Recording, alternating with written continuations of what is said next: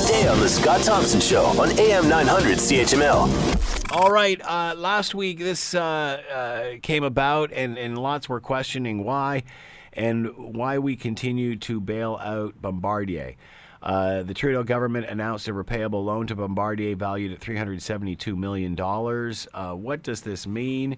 Some have even said that, uh, well, I think even Bombardier said that they really don't need the money. So, what is going on, and why does it seem that this poorly managed company seems to be always getting help from the Canadian government. To talk more about all of this, Aaron Wudrick is with us, Federal Director of the Canadian Taxpayers Federation, and on the line now. Hello, Aaron. How are you today? Good afternoon, Scott. I'm great. How are you doing? Good. Thanks for taking the time to join us. This uh, came out last week. How much does this resonate, do you think, with Canadians? Uh, how in tune are they, do you think, to the Bombardier story? Yeah, you know, I think in the case of Bombardier in particular, especially folks in Ontario and Toronto are very familiar with the company because of the headaches they've had with the streetcars.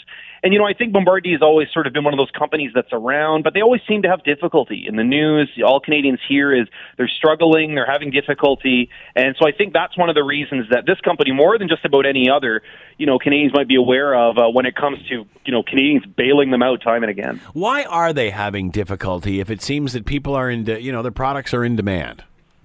Yeah, look, uh, it doesn't seem like there's an issue with their engineering. Uh, I think really it has to come down to the management of the company, Scott. Uh, if you look at the one of the things that has them in trouble right now, the trains aside, this plane series they have, um, it's two years late and two billion dollars over budget. So I mean, when you when you can't build your product on time or on budget, that's going to lead to serious problems for you in the marketplace. Uh, is Quebec getting special treatment? Yeah, that's something that a lot of people often point out. Uh, you know, Quebec uh, has a special place in politics in this country, and so are they are they treated uh, you know preferentially? Probably. I'd also point out though that uh, the same is true of the automakers that are mostly based in Ontario. Uh, so I think it's more an industry thing. I think there are a lot of folks in politics and elsewhere that seem to think that uh, if you're building very complex machines, uh, we need to treat you differently than just about any other kind of business. Uh, I remember last year them saying that uh, they didn't really need the money. So, how did this even come about? Why are we even giving them money?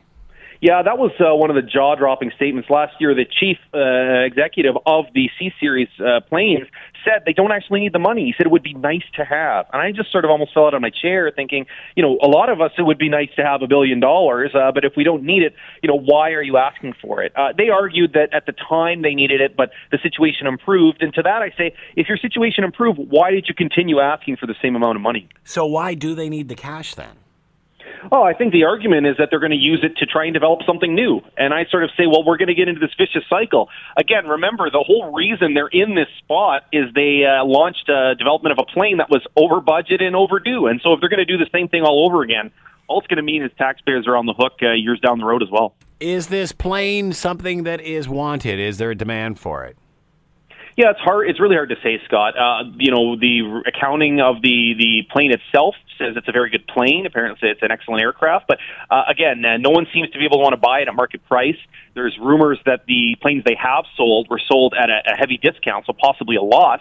And you know, I, I don't think it's a sustainable business model to be selling airplanes uh, for less than they cost to make. So, why don't they deserve the money in your view? Well, I think it's a simple principle, Scott, just like any business. I mean, if you drive down the street, you see businesses come and go. Lots of Canadians lose their jobs or lose their businesses. Nobody bails them out. And if we start to get into a situation where we say, well, it's a really big company, so we have to help them, um, we've been doing that for 50 years with Bombardier, Scott. This is not the first time.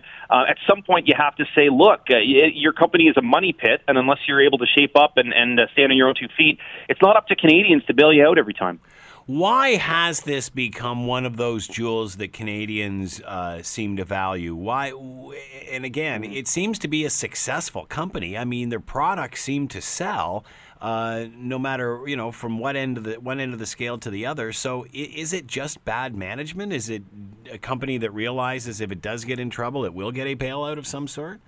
I think so. It's about learned behavior, right? If you are an individual or you're running a company that knows that no matter what you do, because of your special place, uh, that the government's going to come running to the rescue, you're more likely to take, you know, risks, and uh, and you know that can cost a lot of money. So, uh, look, at the end of the day, Scott, I think it's uh, people think airplanes are different than any other business. It's true that their competitors are subsidized, but you know, I often point out the fact their competitors are subsidized uh, has nothing to do with the fact they can't build their own planes on time or on budget. Want to hear more? Download the podcast on iTunes or Google Play and listen to The Scott Thompson Show weekdays from noon to 3 on AM 900 CHML.